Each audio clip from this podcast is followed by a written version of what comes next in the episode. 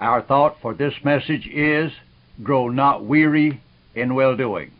Our text is found in 2 Thessalonians chapter 3 and verse 13. The apostle Paul admonishes the church there saying, But ye, brethren, be not weary in well doing. Paul had written earlier to this church, first epistle, Thessalonians chapter 1 and verse 4, saying, Knowing, brethren, your election of God. I might ask, how did Paul know they were the elect of God? Well, he knew their election by their well doing. It is still true. A tree is known by the fruit it bears. This scripture is written to Christians, for they are addressed as brethren. And it is true. Christians are the well doers of this earth and according to the divine standard, they are the only well doers in the world.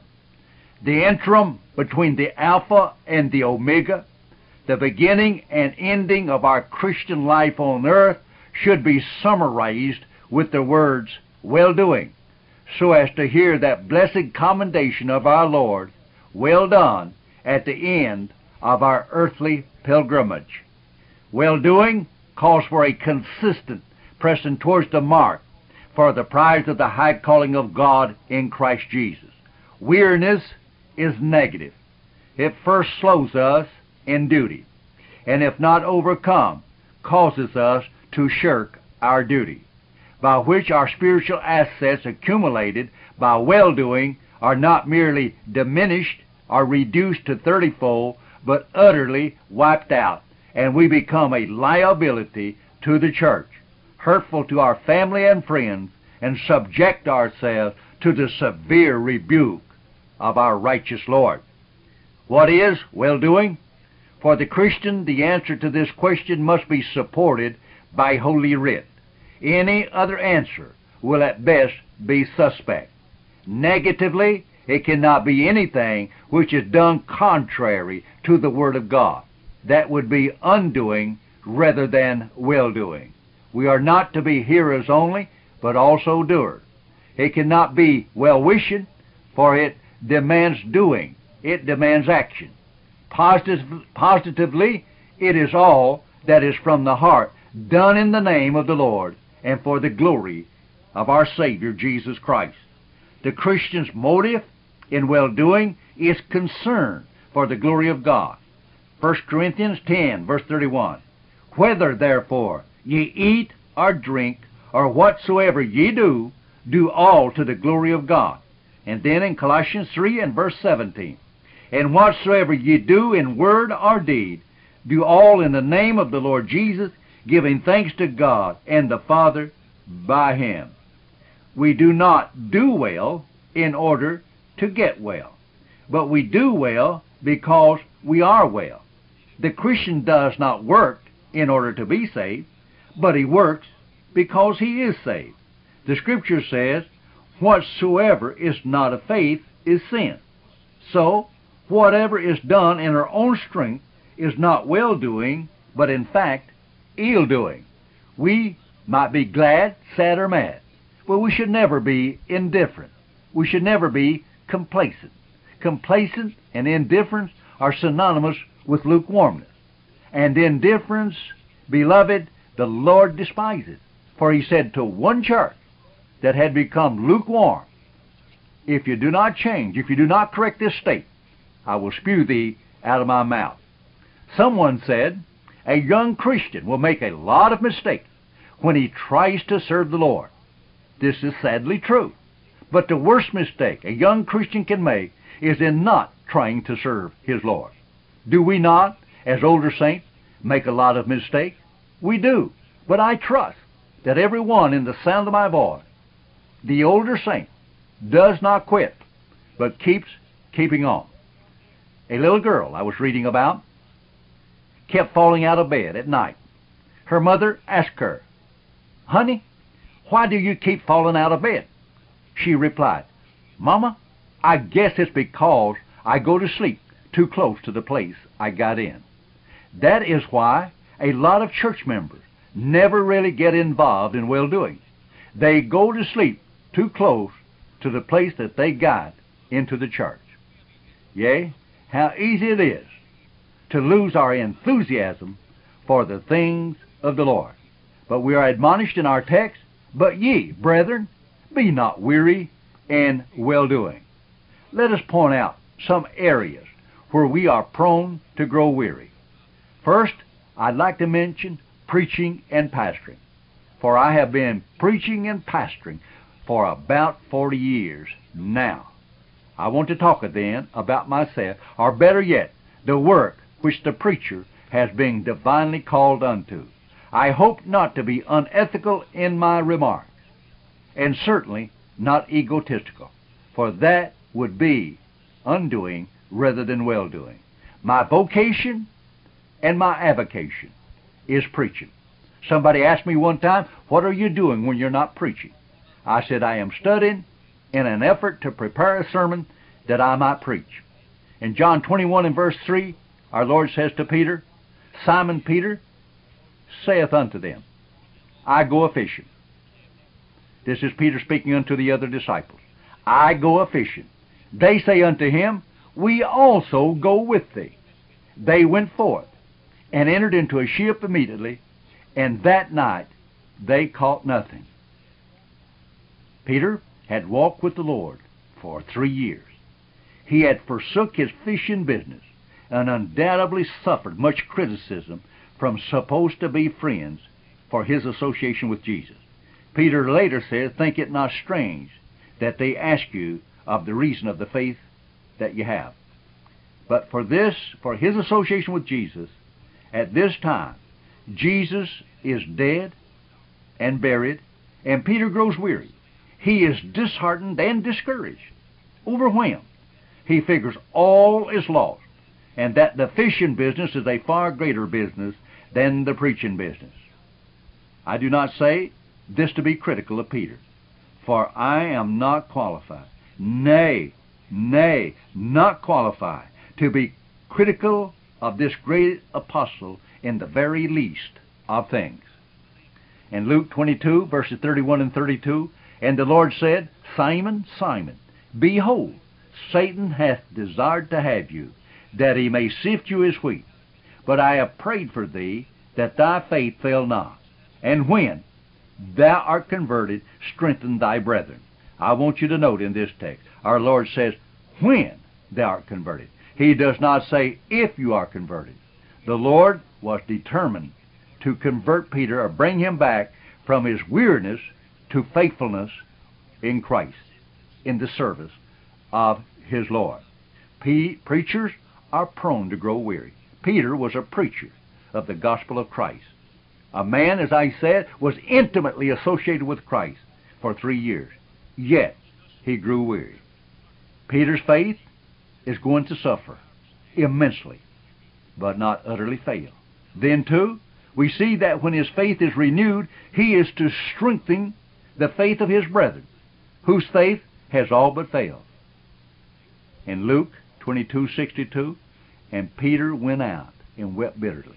After the Lord had rebuked him, Peter knew of his error, knew of his failing, knew of his weariness, and he went out and wept bitterly. Let us reserve criticism of Peter and pray the Lord that we might that he might cause us to be broken in spirit and to weep many, many tears, such as Peter wept when our footsteps slip and when we grow weary. What lesson is the pastor and his people to learn from Peter's experience? Well, we have the infallible answer. We read, Wherefore let him that thinketh he standeth take heed lest he fall. Oh, self strength. It will fail us. It is not sufficient for the work of the Lord. So we need to lean with all of our strength upon Christ. Peter was reclaimed by our Lord and used mightily of the Holy Spirit. What makes the difference? What makes the, the disease of growing weary so terrible? It is. It is highly contagious. Peter said, I go a fishing. The other apostles said, We also go with thee. There is an old saying, Misery loves company. But we need to be careful that when we are spiritually low, when we are down, that we do not drag someone or others down with us. I thank God for putting me into the ministry, and I hope and pray never to bring reproach on the ministry nor on the Lord's blood-bought church. But be it understood, pastors are men of like passion with all others, and they are prone to grow weary. But I am determined by the enablement of God not to let you know of my spiritual weariness, much less burden you with it and cause you to grow weary. Some people believe that preachers are above weakness, but this is truly not the case. There are not men, women, and preachers. No, just men and women. Preachers are subject to variant moods as well as anybody else. But they know, for the good of the church, they must for the most part suppress their negative moods. We're all creatures of moods, but in a preacher, a dominant mood of confidence should possess him. And the greatest thing he can contribute to his church is this dominant mood. When I talk about a dominant mood or attitude, I am not talking about a holier than thou attitude. When the Word of God says, Whether therefore ye eat or drink, do all to the glory of God, it does not mean when somebody offers you a piece of pie, you ask them if they offered it to you for the glory of God and in the name of Christ, or else you cannot eat it for the glory of God. The man who goes through life asking himself every time he is offered a piece of pie or some other kindness, for the glory of God, yes or no, is not necessarily a spiritual person, but often does it to draw attention to his piety, a false piety for sure. And this is the kind of a person who is artful at spreading weariness. Such a person is insecure, negative. And I have met a number of these along the road men that claim sinlessness for themselves. And beloved, not in some cases, not long after, apostasy was their experience. Secondly, then, let us grow not weary in witnessing. The question is not whether people will be saved if we witness, but the question is, are we saved if we do not witness? Are we saved if we refuse to witness? The Lord said to His church, But you shall but you shall receive power after the Holy Ghost has come upon you. And you shall be witnesses unto me in Jerusalem, in Judea, in Samaria, and unto the uttermost part of the earth. Beloved, a witness endeavor should never ever be a monologue, but it should be a dialogue. For we know that people love to talk. A witness prospect may ask you, Where did Cain get his wife? Or do you believe that the whale really swallowed Jonah. One old timer said, I would believe it if it was written in the Bible the other way around. Sometimes you have to listen to the person. Much, much time may be called in listening to the other person, so as you may get to witness briefly for the cause of Christ. Somebody said, Well, I witnessed and there was no results. And I asked, Well, how do you know? Every saved person, beloved, is every every unsaved person is a is hostile towards your and my witness being saved. A brother was passing church literature out one time, and he was stopped and insulted, and he grew weary immediately. But he drove down the road a piece and pulled over to the side and realized his weariness, and he prayed, and he then he went on witnessing for his Lord. When men criticize us for our faith, we are subject to grow weary. We are subject to a persecution complex. In Matthew 5, verse 11, Blessed are you when men shall say all manner of evil against you falsely for my sake. The very opposite of growing weary should be our experience. We should be mustered up in faith we are not so naive as to believe our testimony is to be popular and readily received. Nay, on the contrary, we know the world is full of unreasonable and wicked men. But let us not grow weary when they scorn us and mock us. Do not let the critics slow you in well doing. The Bible says, Woe unto you when all men speak well of you. They're going to speak critically of you. And then you can draw and have the assurance that this woe spoken of here has been lifted from off your head. It does not matter what they think of us, but beloved, it does matter. Altogether matter. What God knows about us. For God looketh on the heart, but man looketh on the outward appearance. God knows our heart. We are not the servants of man. We do not live on the breath they give us.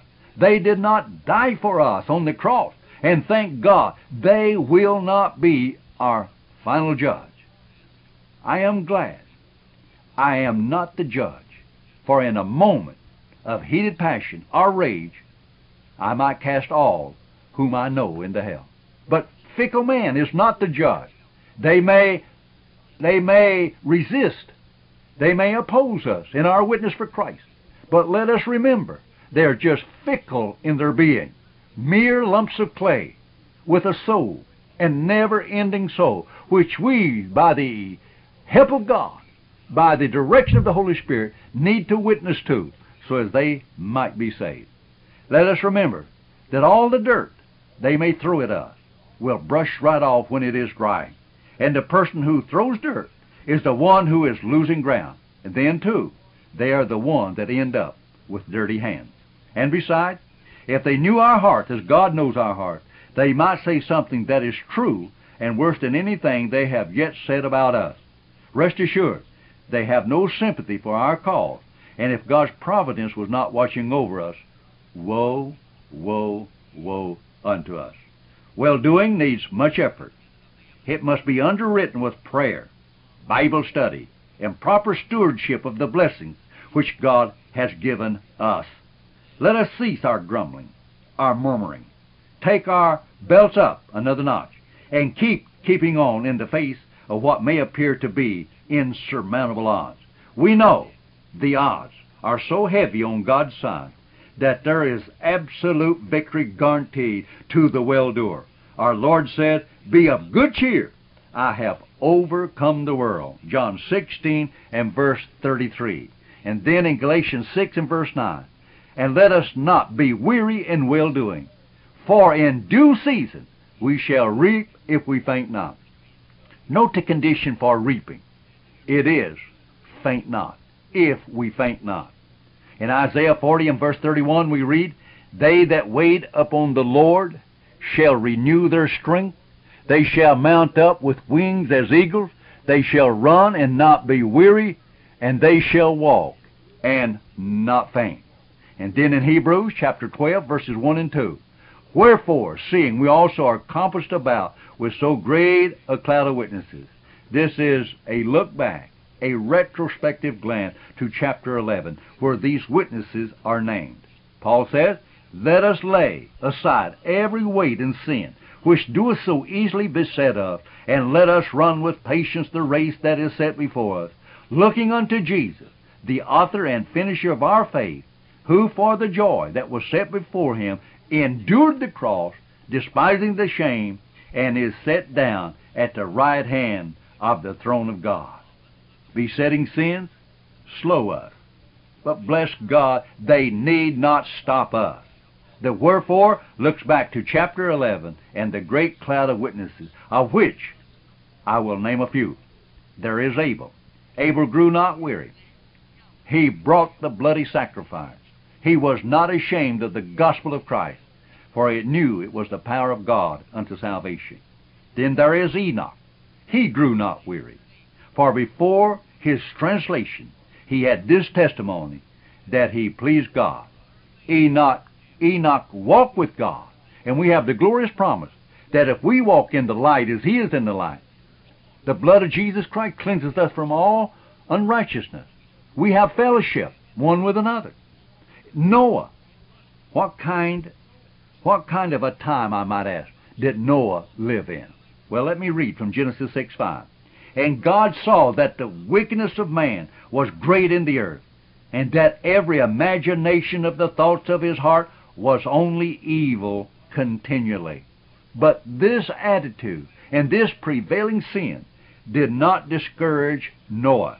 He kept right on preaching, kept right on building the ark, and the scripture says three things about Noah which tell us he grew not weary in well doing. First, Noah found grace in the sight of the Lord. Secondly, by faith Noah moved with fear, prepared an ark to the saving of his house. Genesis 6 9, Noah was a just man and walked with God. Truly, beloved, where sin abounds, God's grace doeth much more abound. Then there is faithful Abraham, who kept the faith and grew not weary in well doing. He said to his son Isaac, at the foot of Mount Moriah, where the sacrifice of his son was to be offered up. And Isaac implored him, saying, Behold the fire and the wood, but where is the lamb for a burnt offering? And Abraham's faith went over the centuries, went over the mountains of time, and came to rest on Mount Calvary. And he said unto his son, My son, God will provide himself a lamb for a burnt offering. Genesis 22 and verse 8. Then there was Joseph. He grew not weary down in Egypt, believing God had sent him into Egypt. He said to his brethren, after many years had transpired, and upon first seeing them, he reminded them, saying, Ye meant it for evil, but God meant it for good. Joseph knew that God's providence is always kind unto his people, though we misunderstand it all too often. Then there is Moses, choosing rather to suffer affliction with the people of God than to enjoy the pleasures of sin for a season. Moses grew not weary. At first, he was questioning his ability to go down and do the things of the Lord. He said unto God, I am slow of speech. And the Lord said unto him, Who hath made man's mouth? Yet Moses was the man chosen of God to lead his people out of Egypt, to confront Pharaoh. And Moses led them across the Red Sea dry shod. Then there is Isaiah. Isaiah, the prophet of the Lord, in the presence of the heavenly vision of God's holiness, said, Woe is me, for I am a man undone, because I am a man of unclean lips. One of the seraphims touched the lip, touched his lips with a coal from off the altar, and cleansed his lips. And Isaiah said, and note, Here am I, send me. Here am I, send me. If, brethren, beloved sisters, it should always be with the saints, may I, concerning the service of the Lord, and never must I. Peter, who had denied his Lord with oaths and cursing, his faith wavered, but the Lord prayed for him, and he was strengthened. And we hear him say with boldness to the bloodthirsty Pharisees, who charged him not to preach in the name of Jesus. Here is his reply, at the peril of his own life. We ought to obey God rather than man. Beloved, Peter was on the Lord's prayer list, and the Lord strengthened him, as evidenced by his answer here in Acts 5 and verse 29. Christ said unto his Father, I have finished the work which thou gavest, to me, gavest me to do, and oh, what a work it was, beyond our power of comprehension, suffering hell for all of his people. But he didn't grow weary. Nay, he went step by step by step under the shadow of the cross. And when the time came, he went forward. And he said, Father, not my will, but thy will be done. But, beloved, the Bible tells us during this time on earth and during his eternal being, it says, having loved his own which were in the world, he loved them unto the end. He did not grow weary from the from Bethlehem to Calvary, but he went all the way, never looking back for he knew he was going to save his people from their sin. And our Lord said to his people, Follow me. The way we follow Christ today is by being faithful to his blood bought church, which is the pillar and the ground of truth. We can only serve the Lord through truth. Otherwise, we are weary in our efforts. Christ said, for where two or three are gathered together in my name, that is, under my authority, there am I in the midst of them. Matthew 18 and verse 20. We are to follow the Lord by consistent church attendance, but we should never be satisfied with mere attendance. or being a peripheral or fringe member. We should never be satisfied with anything less than the midst. That is, being in the midst of the church, involved in its work. For anything less than that, less than midst, is second best. Christ said to his church, In the world ye shall have tribulation, but be of good cheer. I have overcome the world. The world may look like it is winning, but it is not. It has been eternally defeated and is now on the fringe of destruction. So do not be disheartened, dear one, but be of good cheer. Grow not weary in well doing. About five years ago, there was a man who ran in the New York City Marathon who had only one leg. He had lost his other leg in Vietnam. The marathon was won by a man crossing the finish line in less than three hours. But the one legged man didn't give up. He just continued on and on. He wanted to cross the finish line. That was his ultimate desire at the time. And he did. After 100 excruciating hours, he crossed the finish line. And what a great joy it was unto him, finishing the race. And his friends stood there to welcome him. Paul said, I press towards the mark for the prize of the high calling of God in Christ Jesus. In Christ Jesus. Paul had the finish line, that is the mark, in view, and he didn't quit until he crossed it. He says, I have finished my course. I have kept the faith. And now there is laid up for me a crown of righteousness, which the Lord the righteous judge shall give to me at that time, and not to me only, but unto all them that love his appearing. I have had people say to me, I want to be a member of the church, but I am afraid they will call on me to pray in public. The church knows when, upon whom to call for praying. Some have said to me, I want to be a member, but I have this hang up. We all have our peculiar hang ups of one kind or another. I don't like iced tea, or any kind of tea, for that matter, but the blessed church still tolerates me. The slow moving turtle knows he will never get anywhere unless he sticks his neck out